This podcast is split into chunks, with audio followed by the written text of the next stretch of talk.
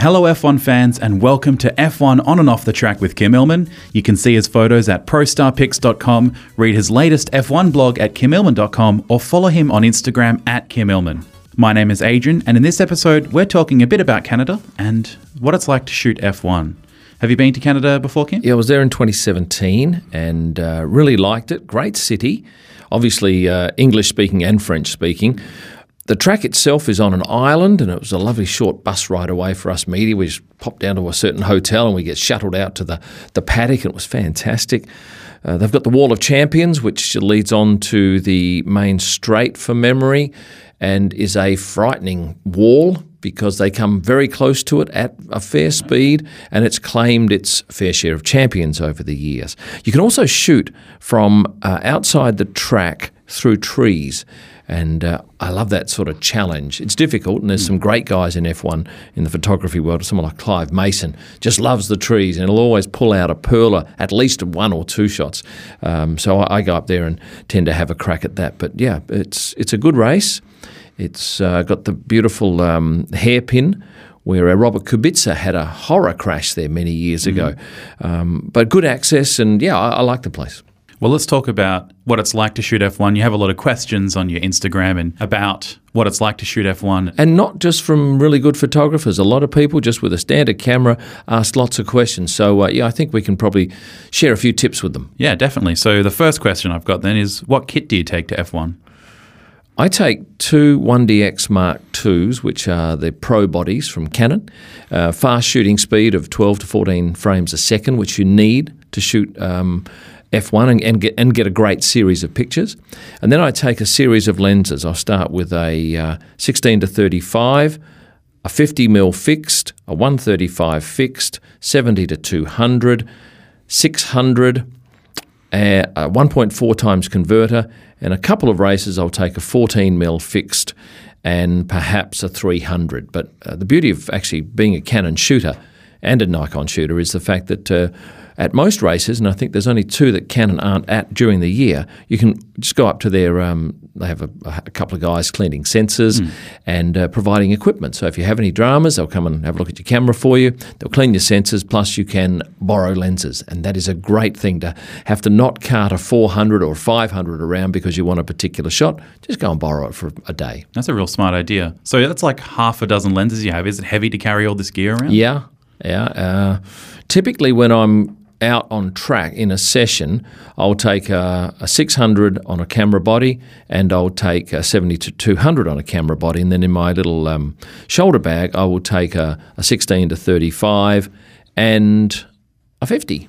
Does it take a lot of time? Because obviously there's shots you need to get really quickly. Does it take a lot of time to switch lenses over? Yeah, it does. And it's interesting you ask that because it's always a bane where I'll, I'll get out there and we're carrying a lot of kit. Mm. So I'll get out to a spot and I'll put it all down and then I think, right, well, I've got to take that camera uh, and use that lens. And that does take some time because you're faffing around, you've got straps on some that you have to take off, you have to put caps on the other ones. Uh, so it can take sometimes a minute and a half to, to get yourself ready. But thereafter, you just shoot with just one camera. I typically don't have another camera on my shoulders. I don't have a bag on my shoulders. Everything goes on the ground and I just shoot with one camera until I realise I need the other one. So with all your gear on the ground and that kind of stuff, then how's the wear and tear on it? Oh, savage. Because you've got uh, a camera body that's metal, black painted metal, and you're putting that down on tarmac often. Sometimes, and two races ago, I dropped a camera body twice. It came off Ooh. my uh, seventy to two hundred lens while I'm walking along. But I should pick it up, put it back on, and thankfully, no damage. But it is certainly one of the the worst uh, sports, I think, to be doing for wear and tear on kit. And certainly um, the pros like uh, Getty Images guys will say that. It's really savage on your equipment. Well, let's look more external to what you shoot. What do you look for in composing your shots for F one? Well, when I first started, I just thought I'll just take a picture of the car at thirty-two hundredths of a second and make it sharp. Mm. But I've since come to realise that uh, that's probably what everybody does when they start, and that's the easiest shot to take, so that's why you start with that. Mm. But uh, today I look for backgrounds. It's okay. been drummed into me over the last two and a half years. You have to be conscious of your background. And I, I like to find backgrounds that depict the race that we're at. So Monaco, you've got the tunnel. You've got the wide-angle stuff with all the boats. Because if you just have a, a reasonably tight shot of a car on a track, it could be taken anywhere. It has no personality. So, uh, yeah, I will look for differentiating features of a track. Um, when you come up to, say, like Le Castellet in France, you've got all those red and blue lines on the ground. We work that into the shot, so you would shoot a little bit wider, typically, for that sort of thing. Um, foregrounds as well. Mm. Uh, and I really probably didn't realise that until Mexico when I was uh, walking in the stadium there at one stage, and I thought, oh, there's a whole lot of people standing in front of me. Then there's the fence, and then there's the cars. If I stand up on this table, which I was able to do, I can get the people in the bottom section of the photo and the car just sitting on their heads as it drives past, and using a slow shutter speed, which also um, ramps up the difficulty factor mm-hmm. because you've got to pan at the same speed as that car to get the car sharp. Mm. You get this lovely blur of people in the foreground and the car sharp. So, uh, yeah, I, I tend to uh, now look for those trickier shots. And, and and particularly the other day too in Monaco when I was down on my knees shooting from the lowest gap in the Armco, very uncomfortable, hard shot to get, but uh, well worth it when you when you nail it. So you do shoot through the Armco then? Yeah, and I love that. Once again, that's another um, it's another opportunity to put something in the foreground, and you get this framing top and bottom, uh, and it looks nice. And ideally, you want the Armco on your side to be in shadow because it's darker. And I remember this uh, struck home to me when I was shooting in twenty seventeen, the end of the Budapest race in Hungary. I was on the outside of the track on the main straight, and there was shadow from the grandstand, and I could shoot through these uh, oval holes in the Armco, and I thought, well, this is a beautiful picture. Now, it wouldn't have been a great picture if the back of the Armco was lit, because it would have been too distracting to the viewer, but when it's black, it's uh, it's a great contrast. You also mentioned having to pan with the cars for the higher speed shots. Mm-hmm. Or the slow shutter speed shots of a high-speed car. Yeah. Does that take a lot of time and experience and practice to get well? Yeah, I, I have a, a friend called Andy Hone who's an exceptional photographer, and I always say to Andy, oh, I struggled with that. And he says, just keep doing it. Just get into the rhythm. You get into the rhythm. And he's right. Once you learn what the car does at that particular point. Let's say you spend ten minutes there, and typically you've got twenty cars and they're perhaps going around uh, fifteen per minute, say. That, that's a lot of panning, and you work out that the car slows at that point, or it speeds up at that point, or perhaps it's uh, reasonably the same all the way through. So once you learn what the cars do, you get a whole lot better at it. It's just it all gets back to practice and understanding what the car's doing and making sure that you're mirroring that speed with your pan. So it kind of changes depending on where you are, because the cars will move differently. Yeah, and uh, certainly when you're right up against the fence, like in Monaco at the Exeter swimming pool, if you're panning with a car with a wide-angle lens, you're lucky to get the helmet in shot, because the back of the car and the front of the car will be out of focus and all blurred because of the lens you're using.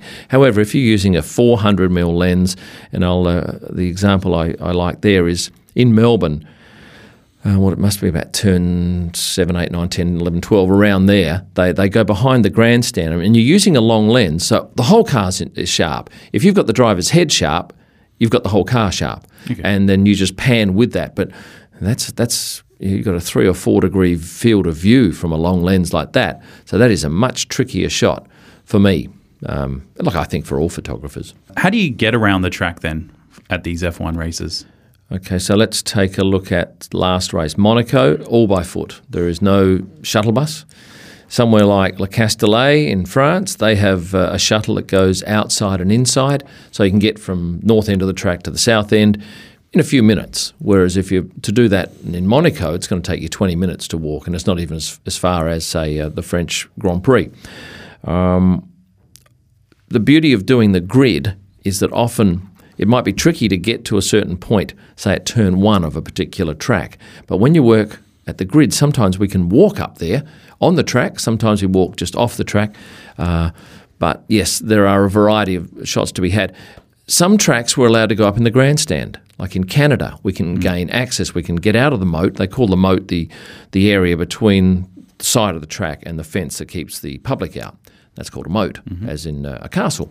So sometimes we can easily get out of the moat and get out into the general admission areas, which means you can go to the back of a stand and you can feature the spectators mm. in it. Others, it's almost impossible. So we're pretty much confined to the moat. F one On and Off the Track is presented by ProStar Pics dot com. Stunning F one photos live from the track, searchable and downloadable for personal or editorial use. Head to ProStar Pics dot com at the end of this podcast. Well, that works well into my next question. Where can you shoot throughout the four-day event? Right. Uh, if you are a permanently accredited photographer like me, in other words, I get a badge and at the start of the year I can go to any race. I don't have to uh, apply online. I just have rights to go to mm-hmm. any race and don't have to advise them if I'm turning up or not. Uh, that allows me to go anywhere uh, that's not a red zone. A red zone is a danger zone. So there'll be certain areas uh, de- de- uh, marked around the track which you can't stand in uh, okay. because if a car comes off, you're, you're probably going to get hurt. Yeah. We can uh, – go, I, I get grid access on race day, and only accredited photographers with a permanent pass get that, plus I think there's four extras uh, assigned to non-permanent pass holders. Mm-hmm. When we talk about the pits, uh, there are F P one, two and three pit tabards available, and permanent photographers get to pick a session and will always get one. Okay. And then there are certain tabards made uh, available to non-permanent photographers, those who are accredited race by race. But come race day and qualifying, there's only a handful of guys and girls allowed to get a, a tabard, and they are the uh, main photographers from the main groups. So that's a very select group, and uh, I think you have to be pretty lucky to score one of those. And look, I'm not even sure whether uh, photographing from the pits during the race is that exciting, because really there's a whole lot of nothing mm. until the pit stops, when it goes berserk for, I don't know, three, four laps, and then there's a whole lot more of nothing until someone limps in with a, a puncture or some sort of episode there. So yeah, that that that I imagine can be quite boring, but with some great opportunities mm. in um, in certain times. What about earlier in the week on Thursdays? Given that there's no cars on the track, what are you shooting then? People, lots of people. Mm. Okay. Um, drivers being interviewed in different situations, drivers doing seat fittings, track walks. You get to see them out on the track. Not all the drivers do track walks. Um, certainly Lewis doesn't, Valtteri doesn't, Daniel Ricciardo does not. Both Ferrari boys do. Max doesn't, Pierre does, and then most of the lower ones do. So that's a good opportunity to not only get photographs with them, but if you want to have a chat with them, it's reasonably relaxed. And sometimes around the back of the track, there's no spectators around, there's no one else around, uh, certainly no photographers. So you can, if you need to, have a chat with them. And I've done that a couple of times, and it's great, because you wouldn't certainly approach a driver in the paddock if there's thirty photographers waiting for a shot and you just want to walk up and ask him a question. They'll just be saying, get out of the way, get out of the way, because I understand that. They they want a shot, and they don't want me in their shot mm. and I don't want them in my shot. Do photographers have assistants at events? A couple have taken an assistant, but typically they're fellow shooters. Um, no, it'd be nice if you had a, a person to carry around your kit. Oh boy, would that be lovely. I think it's such an expensive sport to, to get people to and from that uh, that would be a, a tremendous luxury. Are a lot of the accredited, permanent accredited photographers individuals like yourself, or are they part of uh, media yeah, companies? There are a few who are freelance like me. Um, the majority uh, work for or with a group of people. So uh, there might be two or three guys that band together and make that agency when they've got their own clients and they share photos. There'll be others like Getty and L A T that employ staff to come out and shoot, and and, and those photographers shoot for that particular entity. So technically they don't even own their own images they shoot okay. because they're being paid to mm-hmm. hand over those images to the uh, person paying them. And then there are race-by-race photographers who might be from the local newspaper mm. or from the local um, motoring magazine in that particular country of that event. So they will come along and shoot their own particular um, style of photography for their magazine. The interesting thing, though, is that uh, because they only go to one event a year, maybe maybe they've never been to one, this is their first event, they're very green. And uh, in some countries, they're amazingly uh, almost ignorant to what goes on. They'll okay. stand in people's way, and, and it's just because they're not used to it. And look, the, the same thing that I did and every other photographer on their first race, it's just full on, and you you're not thinking about what yeah, you normally would be thinking about if you've done thirty, fifty, one hundred races. So they just don't know the etiquette yet. Etiquette, that's it. Uh, they'll stand in people's way. They'll jump up when they shouldn't. And look, we're all guilty of it. And I always apologise when I do it, and I've done it a number of times. And uh, there are a couple of guys in the past that I've seen have nearly stand-up fights with local photographers, long-termers and local photographers. Oh, yeah, it's uh, nearly getting to fisticuffs. So being a frequent photographer at F one races, do people recognise you often? Oh, not yet. Oh, I've had a few because I've got my name on my shirt. Mm. And, yeah, it's always nice when someone says, oh, I follow you, I, I found your images and uh, I like them. But, um, yeah, there are a couple, like Mark Sutton has fans. Uh, Darren Heath would have fans. Vladimir Reese, mm-hmm. they've got large social media profiles. Carlo from uh, Ferrari would have fans as well. And uh, they recognise, and I know that in Japan, Mark Sutton often signs autographs uh, because he's so well known and his images have stood the test of time. So you mentioned some of the other photographers around F one. Who who would you say are the best F one photographers? Oh, it's um, it, see, a lot of the stuff I don't see. I see these guys walking around, but I never see their images because they don't put them on social media, but they supply them to whatever teams. But I, I like Clive Mason. I like Mark Thompson's stuff. Andy Hone is excellent. Uh, Russian photographer Evgeny Savranov, exceptional. Uh, funny guy too. Yeah, those stand out. Vladimir Reese, did I say Vladimir? No. Very, very talented, very rich-looking images, lots okay. of colour and saturation in them. Shoots uh, with, I think, for Red Bull and for himself. But, uh, yeah, look, the, the, I often see stuff from people I don't even know and think, oh, I'm going to go and get that photo. That looks great. How many photographers would you say there are at these events? I'm guessing just over one hundred photographers would be accredited at any race, of which I think probably sixty-odd are permanents. In other words, they have a permanent badge. Mm-hmm. They may not go to every race, and I think in twenty seventeen, when I did every single race, I reckon there were only twenty-nine others that did that. So I was okay. one of thirty around that mark to have travelled to every single F one event on the calendar. And uh, it's a lot of travel. It's uh, expensive exercise, both uh, mentally and physically and financially. But what, what an amazing experience. Yeah. And for those who want to, you know, get into that experience, those who are listening and wanting to get into the business, how, how do they? They often say it's uh, easier to get a drive than it is to become an F one photographer. Okay. It's it's certainly tricky, and I, and I don't know, if you wanted to get a job in F one, I'm not sure there are that many about. And I think you'd probably have to start off in the lower ranks and work your way up and become good at that and then know someone. I think you've got to know someone. I'm not sure that I've heard of a job popping up in a um, on a website saying, yes, permanent photographer required, apply mm. here.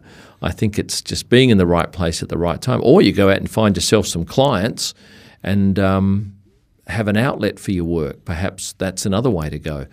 Or you're working for a newspaper and um, they get you accredited, and then you get to know people inside the organisation and you work it in that respect. But there is no do this and you get that. It's okay. just not that sort it's of thing. It's just doing the work and contacting the people. And being lucky, I think. Okay. I think you've got to have a certain amount of luck and be likeable and be known, stand out. Well, thank you very much for joining us. We'll see you next week for another episode. It's a deal.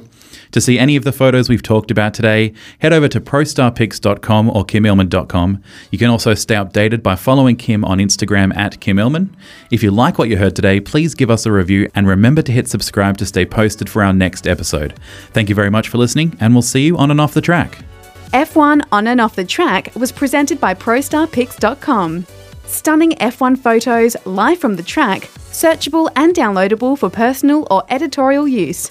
Pro Star Pics dot com. Head there now.